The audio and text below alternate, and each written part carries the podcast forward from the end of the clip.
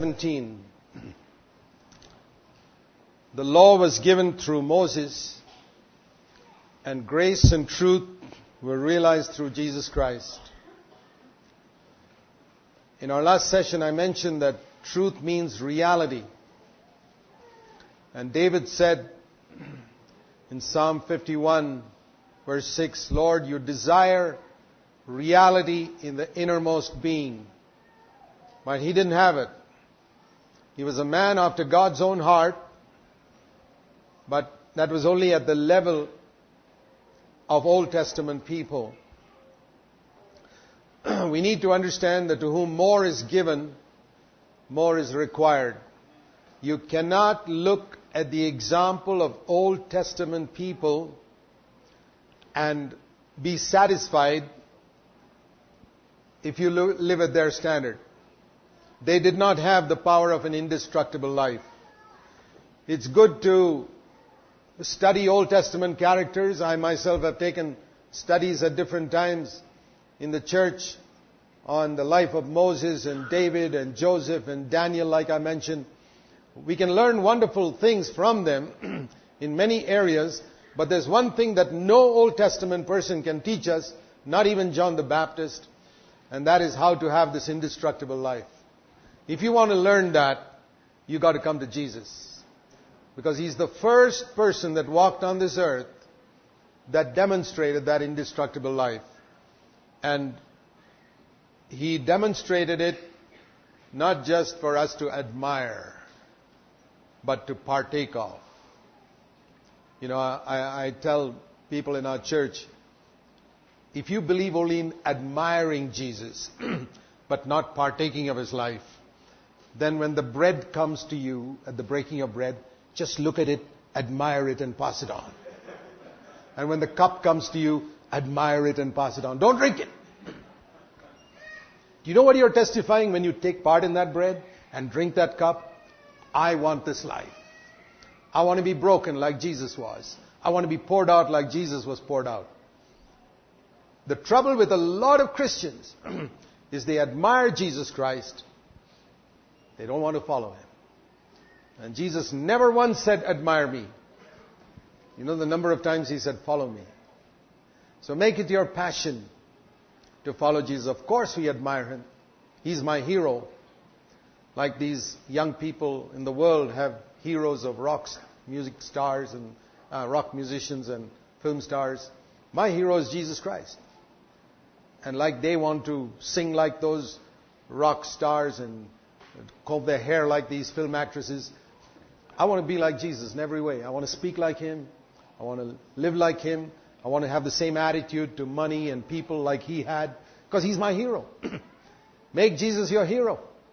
And believe that through the Holy Spirit, you can live the same life that He lived. If that is not possible, then there's no gospel. I've often thought, supposing I were to go to a non-Christian and say, I want to give you some good news. Because gospel means good news.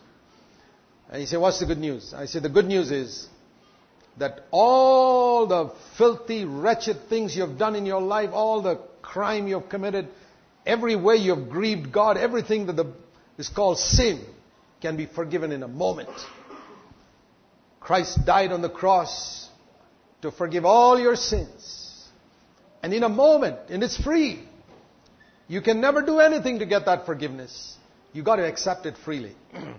He says, that's great. But then he says, I've got one more question before I want to accept this Jesus Christ of yours. Will this Jesus Christ deliver me from anger? I have a problem with that. Will he deliver me from lusting with my eyes? I have a problem with that. And will he deliver me from the love of money and selfishness and pride and things like that? I say, no, no, no. He can't help you in all that, but he'll forgive your sin. What sort of gospel is that? He'll say, keep your Jesus Christ to yourself. I don't want this. I'm looking for somebody who will not only forgive me, but deliver me. Do you see where Christians have failed in presenting the gospel? We're so passionate to give the gospel to others. But what gospel?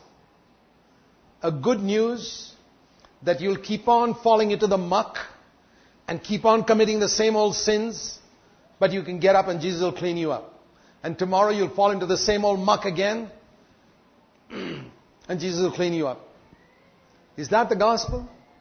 That, that's the gospel I heard for 16 years in born again churches I used to go to. Nobody told me that Jesus came to save his people from their sins. That Jesus could give me a life that could not be destroyed by sin. A life that could not be destroyed by the devil or the lust of the flesh or the lust of the eyes or the pride of life that could overcome. That's the whole message of the resurrection. See, unfortunately, Christians are more witnesses of the crucifixion than of the resurrection. Most preaching of the gospel ends with Christ died on the cross. Think of it when you have preached the gospel to other people. Ask yourself, how much emphasis have you placed on Jesus rose from the dead? He conquered sin. He conquered the devil. He said in John 16:33, I have overcome the world. We don't preach that in the gospel. We tell them Christ died for your sins. We are witnesses of his crucifixion. Go to a concordance and see if there is even one place where the apostle said, we are witnesses of his crucifixion. Not even once. They always said we are witnesses of his resurrection. We believe in the crucifixion. But the crucifixion is useless without the resurrection. I mean, if you're only preaching the crucifixion, you might as well preach about the two thieves who hung on the cross. They were crucified too. What's the difference between those two thieves who were crucified and the one who was crucified in the middle? The resurrection. That's the thing that makes the difference. And I believe there needs to be a radical change, not only in our preaching the gospel, but also in our whole approach to the Christian life. I am to be a witness of His resurrection. I am to be a witness of the fact that Jesus conquered death. Man's biggest problem is not sex. It's not alcohol. It's not drugs. It's not prostitution. It's not money. It is death. Spiritual death which sums up everything. And when Jesus conquered death, man's greatest enemy, he was saying, that's to prove to you that I can conquer anything.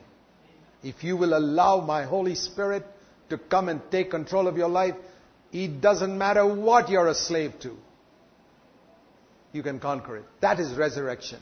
Resurrection is a power that lifts us up from death that pulls us down. That is this indestructible life. You know, in the Old Testament also, people were raised from the dead.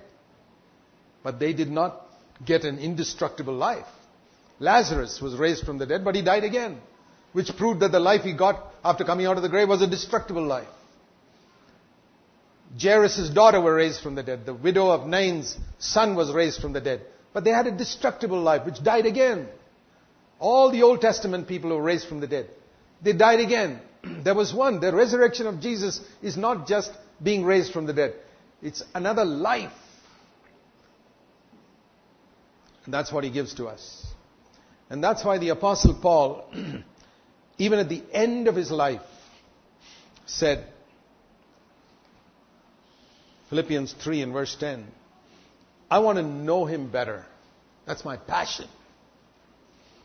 He says there are three passions he had in his life in Philippians 3:10. and he says, in order to, in order for this, in the last part of verse 8, he says, I've counted everything as rubbish. He says, I count everything in this world as rubbish. All the wealth of this world, offer it to me, rubbish. All the good opinions from men, rubbish. All the honor this world can give me, rubbish. Nobel Prize or whatever it is, rubbish. Do you know what I want? I want to know Him. Verse 10. Because to know God, as I said yesterday, is eternal life. I want to know God better. I want to know Jesus Christ better and better and better. That, that's a very intimate relationship it's speaking about. You know, in the Old Testament, knowing is a word used of the husband-wife relationship. It says Adam knew his wife and different men there. It says It's the most intimate relationship in the physical realm. It's called knowing. And the spiritual equivalent of that, the spiritual equivalent of the most intimate of human relationships is the word know that Jesus used when he said, This is eternal life, that they might know God and Jesus Christ. I am to have a relationship with Jesus Christ which is so intimate in my spirit, like a husband and wife, that physical intimacy. But a far deeper thing. Because, and when I know Jesus Christ like this, like we sing in that song, the things of earth will grow strangely dim. We try to overcome the world by fighting it, fighting it, fighting it. That's not the answer. The answer is to know Jesus Christ, and the things of earth will grow strangely dim. there's a poem, there's a hymn, which I, one verse of it, which I sung to myself for 30 years, just to remind myself of the things that are really valuable. the verse goes like this Show me thy face, O Lord, one transient gleam of loveliness divine and I shall never think or dream of other love save thine. All lesser light will darken quite. All lower glories wane. And the beautiful of earth will never look beautiful again. The beautiful of earth will never look beautiful again. Whether it's money or pretty women or pretty sights in the world or the beautiful things of earth will never look beautiful again once I've seen and got a glimpse. Show me thy face, O Lord, one transient gleam of loveliness divine. Why is it we are frequently tempted by, I mean, not tempted, we will be tempted, but we frequently are drawn and fall for the beautiful things of earth. we haven't seen the loveliness in the face of Jesus Christ. Let's face it. Paul said, I want to know him. and I want to know the power of his resurrection. He's not talking about that future resurrection from the dead when Christ comes back. He's talking about uh, experiencing the power of resurrection now. Because I'm experiencing spiritual death now. The forces of death are pulling me down in my body 24 7. They are pulling me down in my dreams at night. They are pulling me down in my mind when I'm awake. And in the passions of my body. I can't afford to wait for a future resurrection of the body. I want to know the power of His resurrection now that lifts me up from these forces of death that pull me down. I want to know the power of this indestructible life that Jesus manifested on earth and proved by his resurrection. The resurrection was proof that Jesus' life was an indestructible life. Death could not hold him, the Bible says. Isn't it amazing that the Lord offers me that life? These are the tr- this is the true riches. And the Lord says, Give me your garbage and I'll give you my resurrection life. And Paul saw the value of that and he said, I want the power of his resurrection. But you say, Paul, haven't you already experienced that quite a bit in your life? Yes, but I want to know more. There's no end to knowing God. There's no end to knowing the power of his resurrection. Like I said yesterday, God will give you what you value and long for. Many times people ask me, why does God make us ask and ask and ask and ask for something and doesn't give us, you know, first time we ask. He, he said that if earthly fathers know how to give good things to their children, how much more shall your heavenly Father give good things to those who ask Him or give the Holy Spirit to those who ask Him? And our Father, He used the illustration of a child asking a father for bread. Well, how often does your son have to ask you for bread? He doesn't have to keep on pleading, Mom, give me bread, give me bread. Once. Very often, even before he asks you, give him his food. But that's only one aspect of truth. That God is more eager to give us uh, this indestructible life, this fullness of the Holy Spirit, the divine nature, than we are to have it. But the other aspect of truth, you know, you can't contain the whole of truth in one illustration. Every parable and every illustration in the Bible is limited. It shows you one aspect of truth, like the rainbow with many colors. There's red in the rainbow, there's green in the rainbow, but that's not everything. To get the full rainbow, you've got to have many colors. And to get all of God's truth, you've got to put all these things together. and so when Jesus spoke about coming to God in prayer, he used the example of a child asking a father for bread. How much more your heavenly Father will give good, or the Holy Spirit to those who ask him. But then he also spoke about the widow who went on knocking at the door of the judge saying, Give me justice against my enemy. Don't let the devil have power over me. And she had to keep on asking till she got it. That's the other, another color in the rainbow. So if you get taken up with just one color and you don't get an answer to prayer, you know why. There's something more in truth.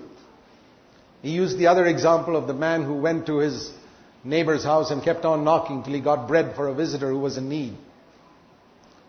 Teaching us that if you want the power of the Holy Spirit, first of all be concerned about the need of other people around you. I mean, if that man in that parable in Luke 11, and this visitor comes to him at midnight, his friend, and supposing he had said to himself, well, there's no food in the fridge and there's no food in my house, I'm sorry, I've already eaten, I didn't know you were coming, let's go to bed, I'll try and get you some breakfast in the morning.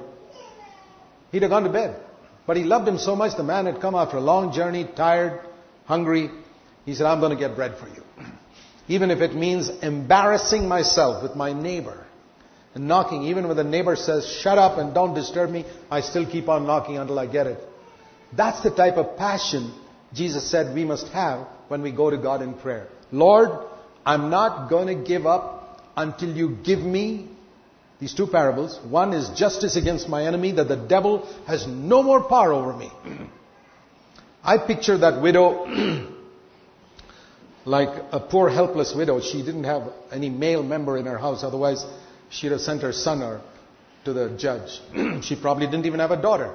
She was a helpless widow who had to go herself, an old lady who had to go herself to the judge. This is the picture Jesus used of the church.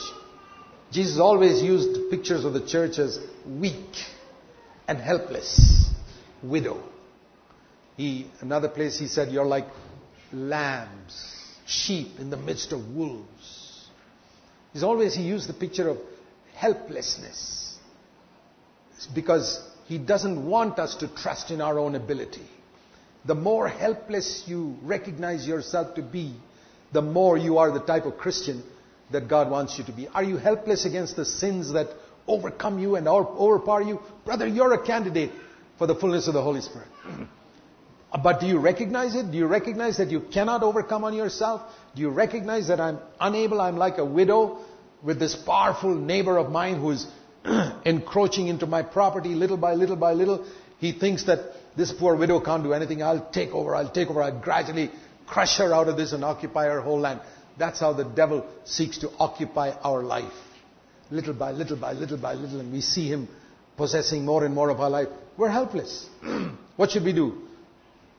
We're foolish to try and fight the devil ourselves. Imagine if this widow tried to fight this powerful neighbor. Maybe he's an attorney who's got a lot of ability, who can bribe the judge, etc. She's got no hope. we got to go to God. Say, Lord, if you're on my side, I don't care who's against me. That's the picture. And we've got to go persistently. Lord, I have no help in myself, but I believe you're going to help me. That's the way we get power. The power to overcome the devil, overcome the world, overcome every bad habit that the devil's put on us, every wretched thing we have inherited from Adam. I want to tell you, I don't care what you are a slave to. I want to tell you today in Jesus' name, you can overcome it. The Holy Spirit has come to give you that. The power of an indestructible life. Paul wanted it. He said, I want to know more and more of the power of his resurrection. And the third thing he said here was to know him, to know the power of his resurrection, Philippians 3:10 the fellowship of his sufferings being conformed to his death. That's not something we usually have a passion to know more of. But we have to recognize one thing that in a world subsequent to Adam's fall, there was no suffering or sacrifice required in Genesis 2. But the moment Adam fell, the Lord put a sword, a flaming sword, in front of the tree of life. As it were saying, from now on, anybody who wants to come to the tree of life has got to have the sword fall upon his self life. It involves suffering, it involves sacrifice. It wasn't there before sin came into the world. And interestingly, the Lord never put that flaming sword in front of the tree of knowledge. As it were telling people, if all you want is Bible knowledge, you don't need to die to yourself, brother. You can accumulate as much knowledge as you want of good and evil without any death to self. But if you want life, if you want this indestructible life, you have to allow the sword to fall upon you. The same sword that fell on Jesus on Calvary. Not only was he crucified, Paul discovered this wonderful truth that I am crucified with Christ. Whether you knew it or not, that's what you testified to in baptism. My old man was crucified with him and it's buried. That's the meaning of baptism. I'm buried with Christ, I'm raised up with him. It's an amazing truth. It's a wonderful truth. I believe it's the whole secret of the overcoming life. To share in his death. Because it's a death to all that is rotten and all that is from Adam. what the Bible sums up as the old man. I've finished with it. I want to die. And Paul says, I want to know that more and more in my life because I carry a flesh around with me, which I will have until I die or until Christ comes. And if I belong to Christ, I have to crucify the flesh with its affections and lusts. So that's the third thing he says. I want to know the fellowship of his sufferings being conformable to his death. And I believe that's another thing which the devil has succeeded in removing from Christian preaching. The way of the cross, the way of death to self. Because as long as you don't understand this, as long as you're not willing to accept death to self, you can talk and hear about the indestructible life till all eternity. You'll never get there. because there's something in us which we must be willing to put to death in the power of the Holy Spirit. Let me show you in Romans chapter 8. In Romans 8 and verse 13 it says, very beautifully expressed in the he says you have two options romans 8:13 if you live according to the flesh that's one option you will die. There's no doubt about it. You will die spiritually. Dying physically is true of everybody. You don't have to live according to the flesh you just die. But here he's talking about spiritual death. If you live according to the flesh that means you live according to the dictates of your self life, you will die. And those of us who've been living according to the dictates of our self life, we are experiencing spiritual death. But the other alternative is, the glorious alternative, if by the power of the Holy Spirit, let's read slowly, by the power of the Holy Spirit. In other words, I can't do it myself. Number one truth by the power of the Holy Spirit. I can't do it myself. You put to death. Num- the second truth. The Holy Spirit won't do it. You gotta do it. If, the, if it was the Holy Spirit's job to put to death everything in our flesh, we would all become like Christ ages ago. Because he doesn't fail in his job. These are two mistakes that Christians have made. I've heard both.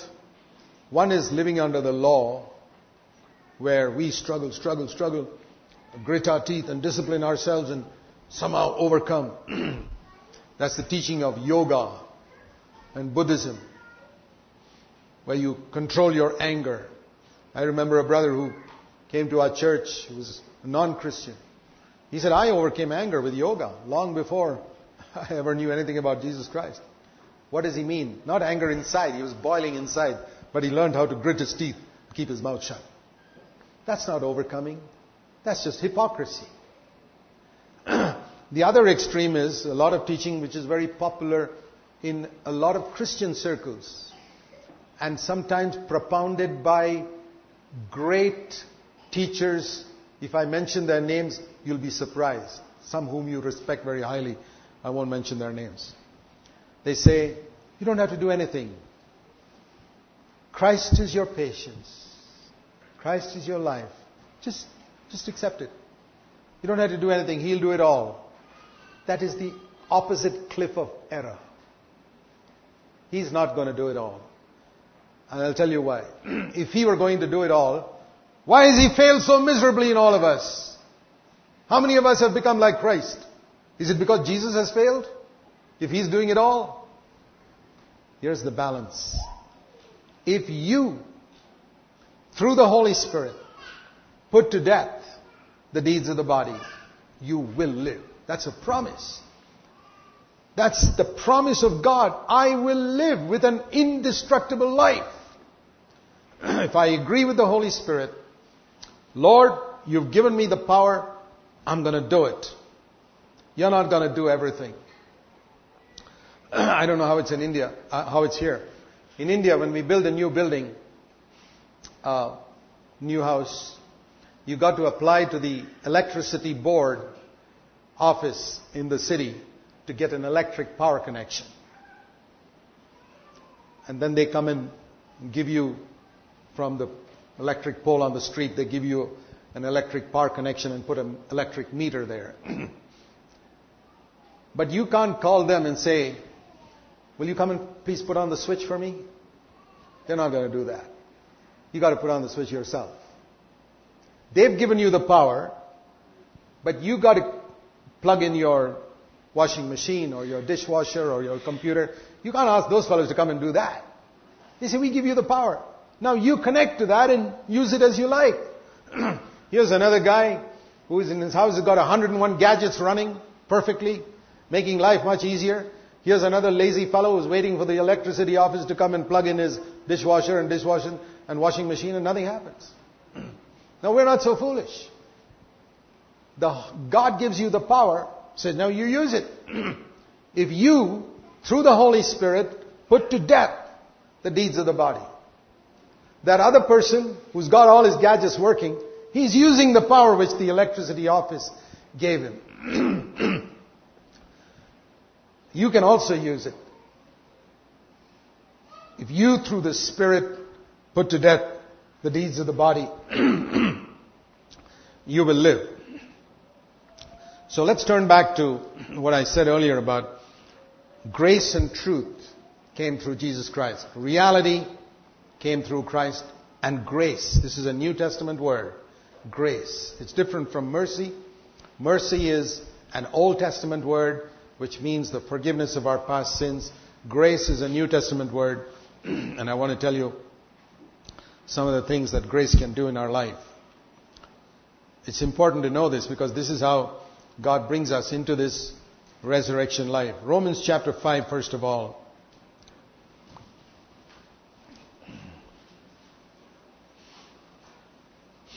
It speaks here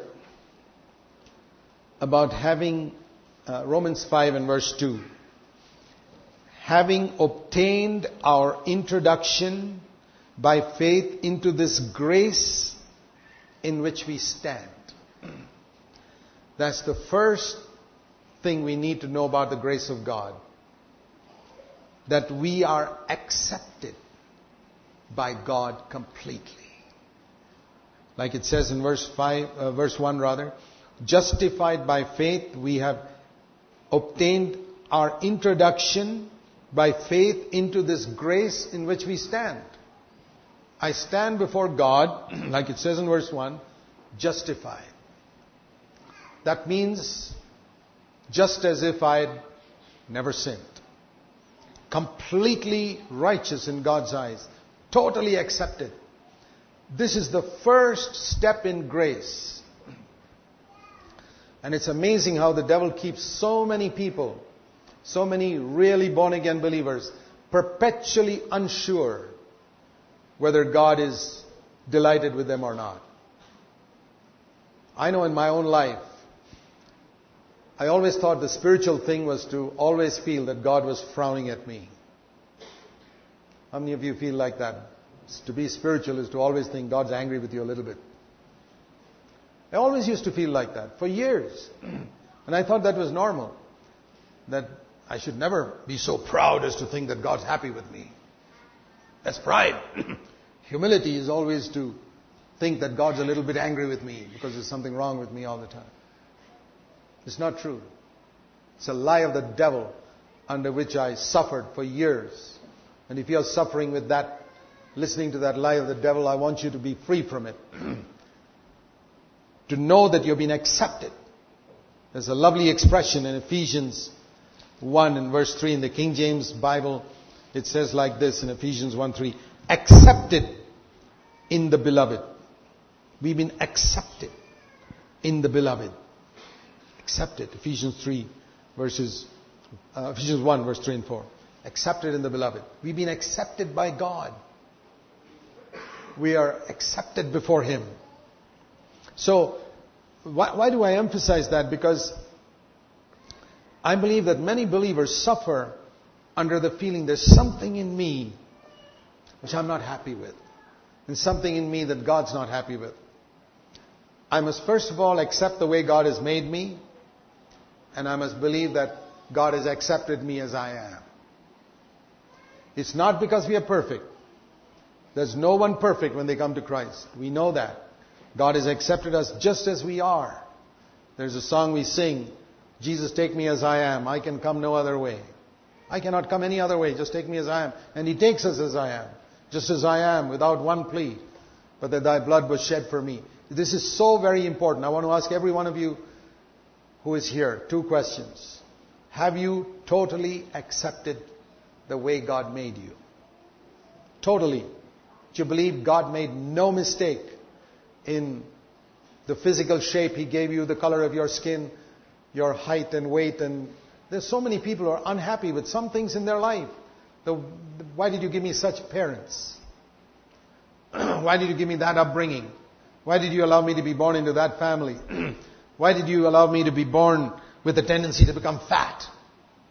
These things are all earthly things. Once you finish with it and say, Lord, I'm not comparing myself with other people. I have no complaint about the features you gave me, the color of skin you gave me, the genes in my body which make me fat or thin or tall or short. I have no complaint. I accept that you wove me in my mother's womb. It wasn't the devil who wove me in my mother's womb. It was God Almighty who wove me in my mother's womb. I'll tell you something. It makes a tremendous difference in your life. Let me show you that verse in Psalm 139 which David says about his own conception in his mother's womb. I find lots and lots of believers need to believe this with all their heart. It will deliver them from comparing themselves with others.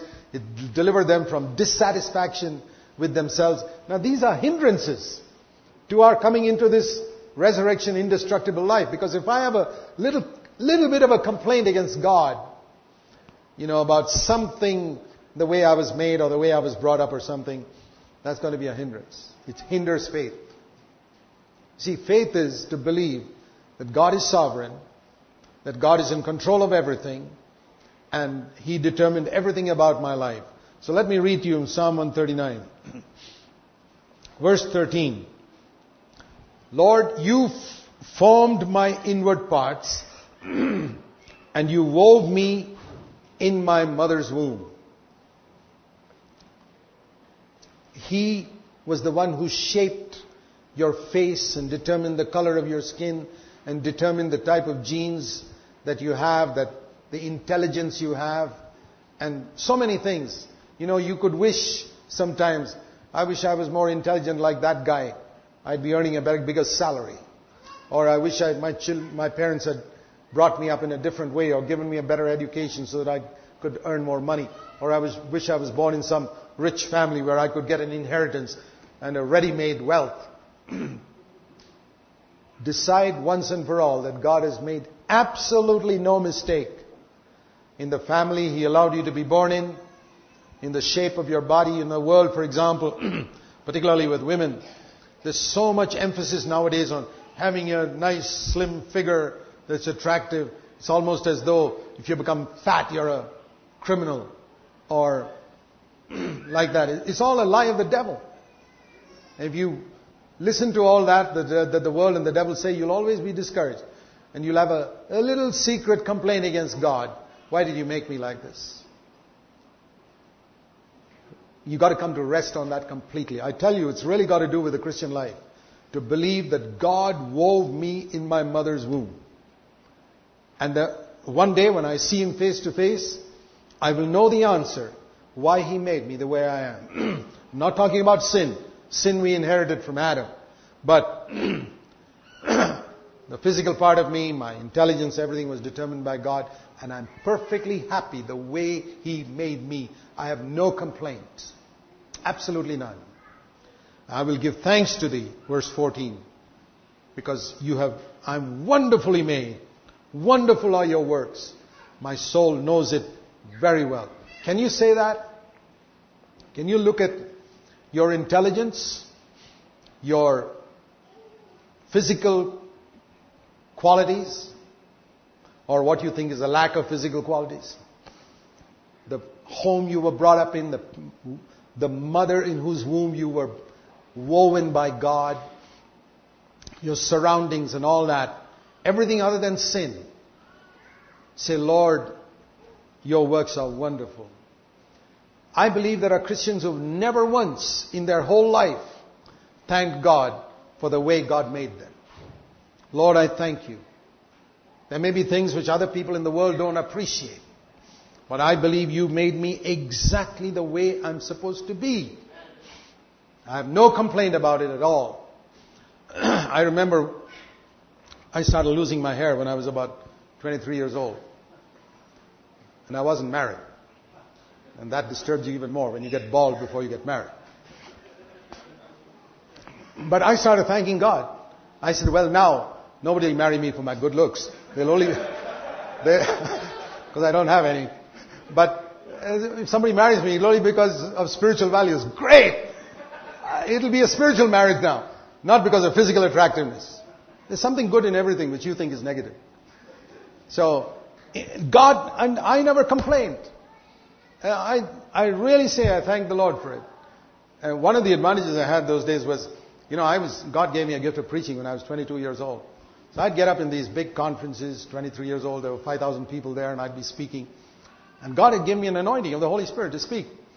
But because I was balding like anything, they thought I was 35. Uh, and they would listen to me. If they knew I was only 23, they'd say, ah, oh, we're not going to listen to you. So God had a plan in everything and I praise the Lord for it. What I want to say is, sometimes you may understand the reason for it now. Sometimes you may understand it only later. But learn to give thanks for every part of your physical life, the way you were brought up. I'm so thankful. I was born in India. I know that, and you got to be thankful where you were born. I'm not saying you can't go to another country. My point is, be thankful for all the circumstances of your life. Be thankful for every part of the way God made you and say, Lord, all this complaining I finished with today. Never again. I'm not going to be affected by what the world thinks I should be like or how slim I should be or how attractive I should be. No! This is the way you made me and I accept it. The intelligence you gave me, I couldn't get all the degrees that somebody else got. That's fine. You had some other plan for me. Peter couldn't get all the degrees that the, Paul got. So what? God used both of them equally. There's no, God doesn't want all that ability uh, in order to serve Him. Peter says when I read some of Paul's epistles, I can't even understand what the guy is saying. Doesn't matter. He was a fisherman. He wasn't a scholar. he says that in 2 Peter chapter 3. You read it. Some difficult things Paul says. He's humble enough to acknowledge it. And Paul's much younger than him, by the way. He says, that's great. He says, some people twist it. And um, so I believe that God uses both type of people. That's the first thing. The second thing, in terms of acceptance, is to be absolutely sure that God has accepted you. That your sins, all your past sins are blotted out. Have you got this a reminder that comes to your mind every now and then about some sin you committed 10 years ago? Uh, not the little lies you said, but some terrible sin. Think of the worst sin you ever committed in your life. That's the one the devil keeps reminding you about. Because he knows he can harass you with that. He won't tell you about the little ones because he knows you won't be bothered by that. But there's some terrible thing you did, maybe something which nobody knows about but you. And the devil keeps reminding you, reminding you to harass you and harass you, harass you. You got to finish with it. You got to believe that the blood of Jesus cleanses us from all sin. It's not, it's an insult to God to say that the blood of Jesus cleanses me from small sins, but not the big ones. Look at this lovely verse in Romans chapter 5. You see, this is so important to lay a foundation before we really come into this resurrection life. Romans chapter 5, verse 20. Where, the last part, where sin increased, grace abounded all the more. Where sin increased, grace abounded all the more. Do you believe that the grace of God has gone beyond, way beyond all the sins you committed in your life, including the, that big one that the devil keeps reminding you of. It's cleansed in the blood of Christ. It's gone. And on top of that, we have this promise in Hebrews chapter 8. This looks like very elementary kindergarten stuff, but I found that a lot of believers didn't study their kindergarten lessons properly. And they need to be reminded of it many, many years after they got into school. Hebrews 8:12 the Lord says I will be merciful to their iniquities I will remember their sins no more I'll never forget I was I was born again in 1959 exactly 50 years ago and I was baptized in January 1961 but I still was being reminded of old sins. Yeah, maybe the Lord hasn't forgiven that. You know, the devil's a master at harassing a person who doesn't know the scriptures. I remember the place I was standing on a ship out in the middle of the sea somewhere, and suddenly it hit me this verse. It's as if the Holy Spirit brought it to my mind. I'll never forget that day. I will remember your sins no more.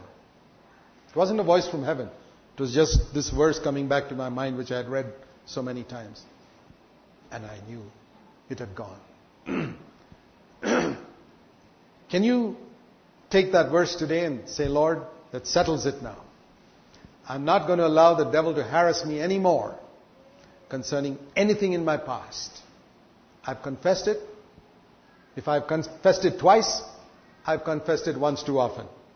You need to confess God only once. Did you understand that? If you confess it twice to God, you've confessed it too, too often. Confess to God once because He's got good hearing and He's got a good memory. You don't have to tell Him a second time. if you're really repented and really turned from it, say, Lord, I, that's my, if you're blaming somebody else, then you better go and confess it even a thousandth time. that's the trouble with Adam. And God said, did you do this? Did you eat of this tree? He said, My wife, the problem is with her. well, then you won't be forgiven. But if you can stop blaming other people, and like the thief on the cross, say, It's my fault. I deserve this. You'll be forgiven immediately, and you can enter paradise if you die that moment. This is the wonderful thing about the gospel. God forgives people immediately when they take the blame completely themselves. I don't mean 99%, 100%. Every sin where you take the blame 100%, you'll be forgiven immediately. But you tell your wife, you provoked me and that's why I got angry. Brother, you will not be forgiven. Because you're like Adam. Be like the thief on the cross and say, He's got nothing to do with you. He's got to do with my corrupt nature. Take the blame completely, you'll be forgiven immediately. It's a great secret in the Christian life. Have you heard that story of the king who went to, maybe I've said it here before, but it's worth repeating. The king who went on his birthday to release, as a birthday gift, he wanted to release the prisoners from jail, from the prison. but he decided to go and talk to the prisoners first before releasing them. He went to the different people and he asked, why are you here? And everybody had an excuse. I didn't really commit the crime. You know, the judge had something against me or another fellow says the police caught the wrong fellow and somebody else says I look like the criminal and I didn't do it. And everybody was blaming somebody else. Finally he went to the last cell. why are you here? I'm a criminal. I don't blame my parents for the way they brought me up. I don't blame anybody. I did something wrong and I deserve this. So the king told the jailer, release that man. All the people here are so good that this bad man will corrupt all of them. You better send him away. Open the door and send him go.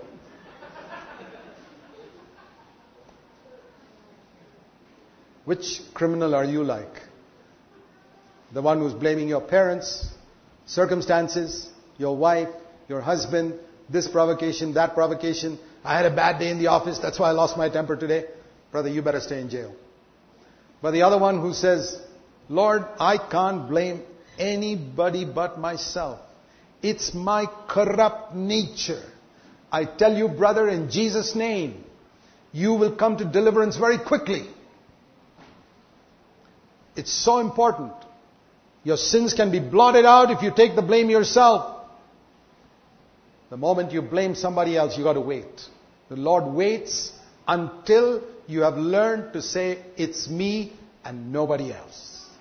And your sin will all be forgiven. Whatever filthy habit you have, don't blame your circumstances, don't blame people, don't say somebody else led you into that bad habit.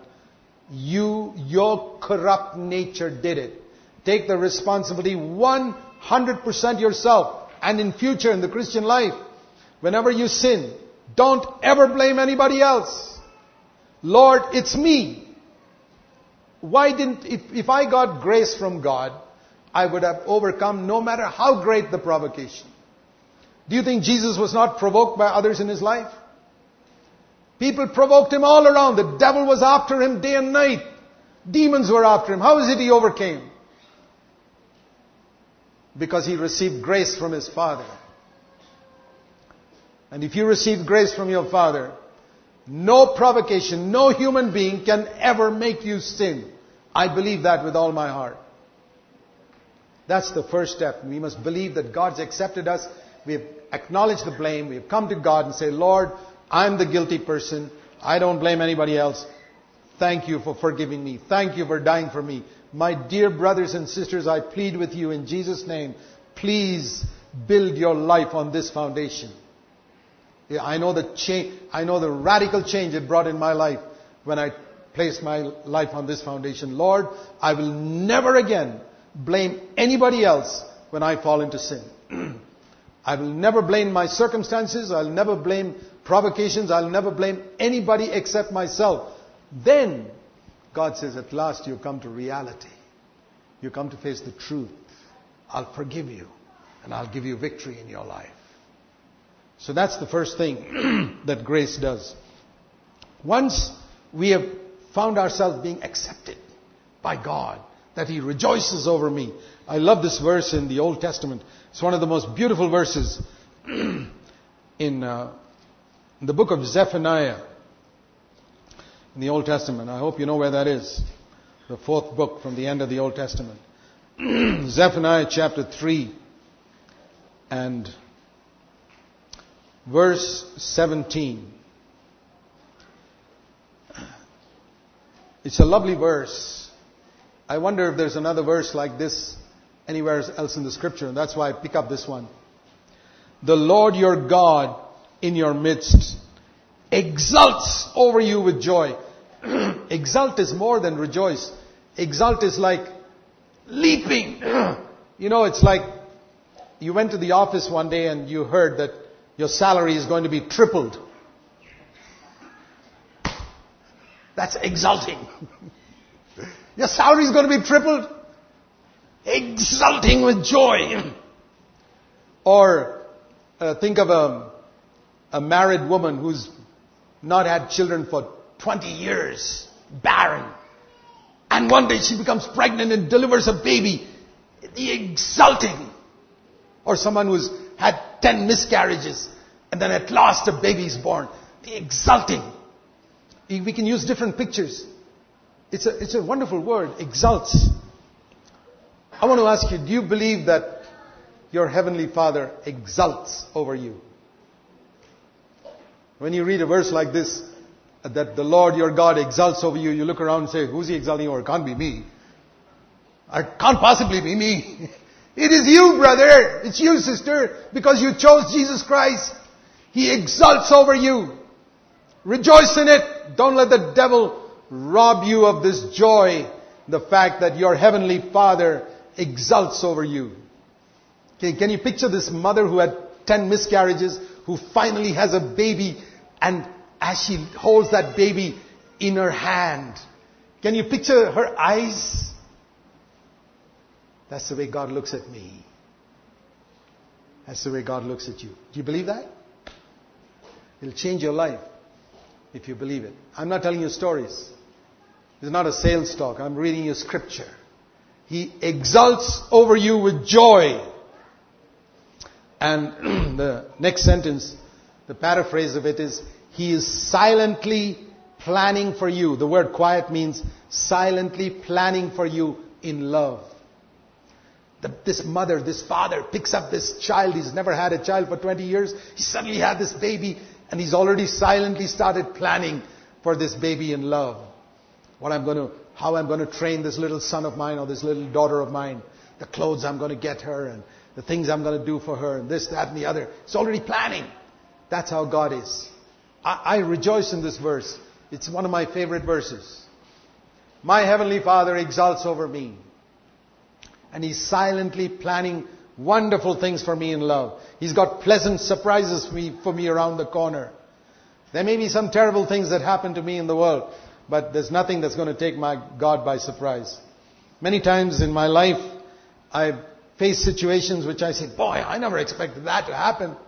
You know, people have tried to trouble me and hurt me and take me to court. I never expect all those things, but I find my comfort in the fact that Nothing takes my father by surprise. Nothing.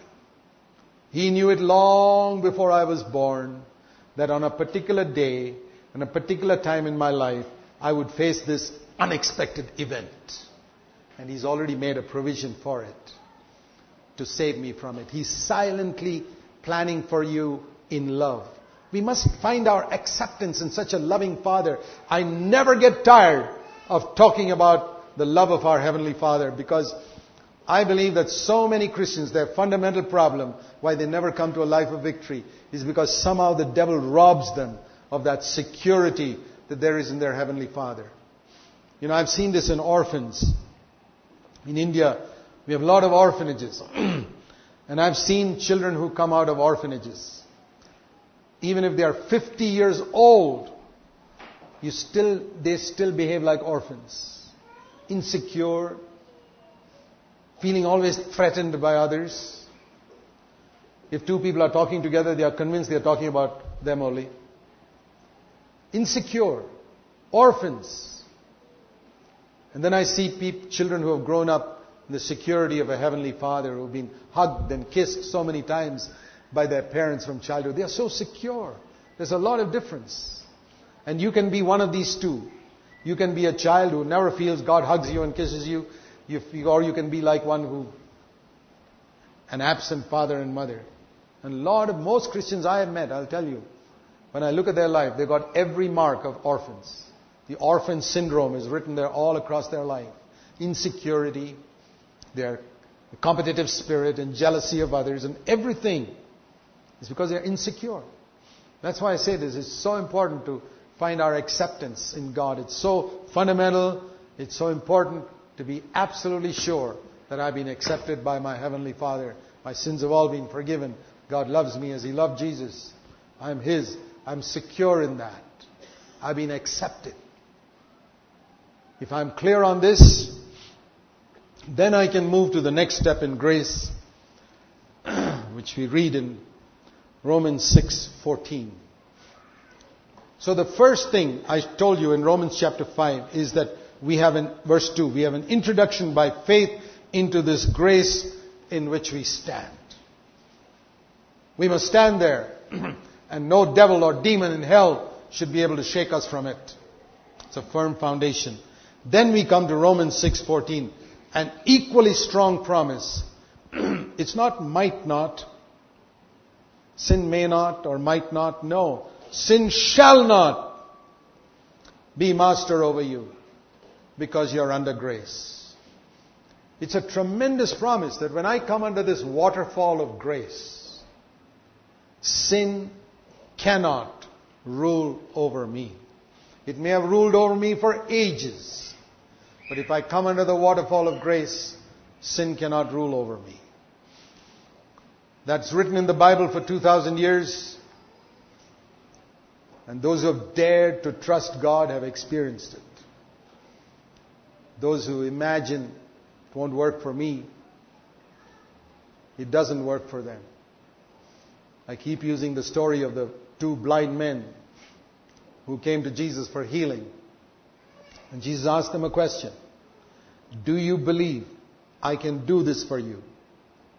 And if one blind man had said, Lord, I believe you can open at least one eye, the Lord would have said, According to your faith, be it unto you. He'd have gone out with one eye open. and he asked the second blind man, Do you believe I can do this for you? And the Lord said, and he says, Sure, both eyes. According to your faith, be it unto you. He goes out with both eyes open. This is how Christians are. One eye is forgiveness of sins and the other eye is overcoming sin. You can have one eye open or two eyes. That's up to you. It's according to your faith. Not according to your desire, remember? Many people say, I've got a great desire. Great. But it's not going to be according to your desire. It's going to be according to your faith. Not according to God's desire either. When it says that in Capernaum, Jesus' hometown, where he was living, or Nazareth or wherever it was that it refers to, he could not do many mighty works there because of their unbelief. That's the last verse of Matthew 13. Did they have a desire for a miracle? Sure. Did Jesus have a desire to do a miracle for them? Sure. Why couldn't he do it? They had a desire, Jesus had a desire. Then why couldn't he do it? They wouldn't believe. That's all. Now apply that to your situation. You have a desire for something to be done in your life to overcome a habit, a sin that's plaguing you, that you're ashamed of, that you don't want other people to know about. Jesus has a desire to deliver you from it also. That's the good news. But it won't happen. Because you don't believe He'll do it for you. You don't believe that He's capable.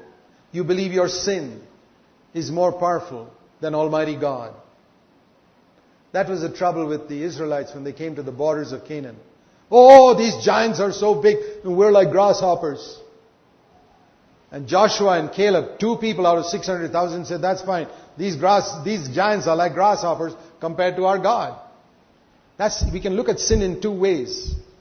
Some terrible sins that we've been slaves to, maybe anger or lust or whatever it is and it looks such like a huge giant, you say, boy, I can never conquer this. This giant knocks me down every single time. I'm like a little grasshopper. He just crushes me under his foot. Well, we can have the faith of Joshua and Caleb and say, that's fine, but he's not greater than God. Almighty God is on my side. And if I come under this waterfall of grace and humble myself, sin will not rule over me. Let's have that faith. God will lead us not only into being accepted, but to being an overcomer. God waits for us to trust Him. That's why it says in Hebrews 11:6, without faith, it is impossible to please God. What a simple thing He asks of us. Trust me. Trust me. I can deliver you. Trust me. Believe in me at least today that I can set you free from whatever is enslaving you. It may take time. I know some habits in my life. It took years to get over it, but it was like climbing a mountain. I didn't reach the peak in a moment. Some sins, like that, it goes. You know, there are people who say, some bad habit and one day Jesus delivered completely. Okay, maybe it is like that with some people, but for some people it's a battle. But you're reaching the peak little by little and the Lord delivers you completely and one day you're free. But I want to say this. Be sure of one thing. There is no sin in your life, no bad habit in your life that Jesus cannot deliver you from completely. He can deliver you from every sin, from every bad habit by grace. If we can believe that, the Lord can lead us into that. We'll talk more about that later. Let's pray.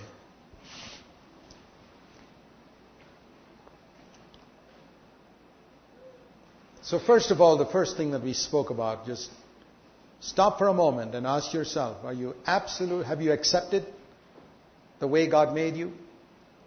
Are you convinced that you are accepted by God, your sins are forgiven? That's got to be the foundation on which you stand. The grace in which you stand. That's the first step in grace. Then we can go to the second and say, Lord, I'm not ever going to blame anybody else for my sin. It's 100% my fault. And I ask you to have mercy on me. Show me grace that I'll be completely free. Will you say like that father of the demon possessed boy, Lord, help my unbelief. Help me to trust you. I don't have much faith, Lord. Help my unbelief. And you know, he got deliverance for his child, even when he prayed like that. That's a great encouragement. You don't have to be strong in faith. Just come to the Lord and say, Lord, help my unbelief. Help me. He will do it for you. Trust Him today. Heavenly Father, we believe you have wonderful things in store for us because we are your children. It is not your will that we should continue to dishonor you by a defeated life on this earth. You want us to be overcomers, and we believe we can be. Help us each one to trust you for that. In Jesus' name, Amen.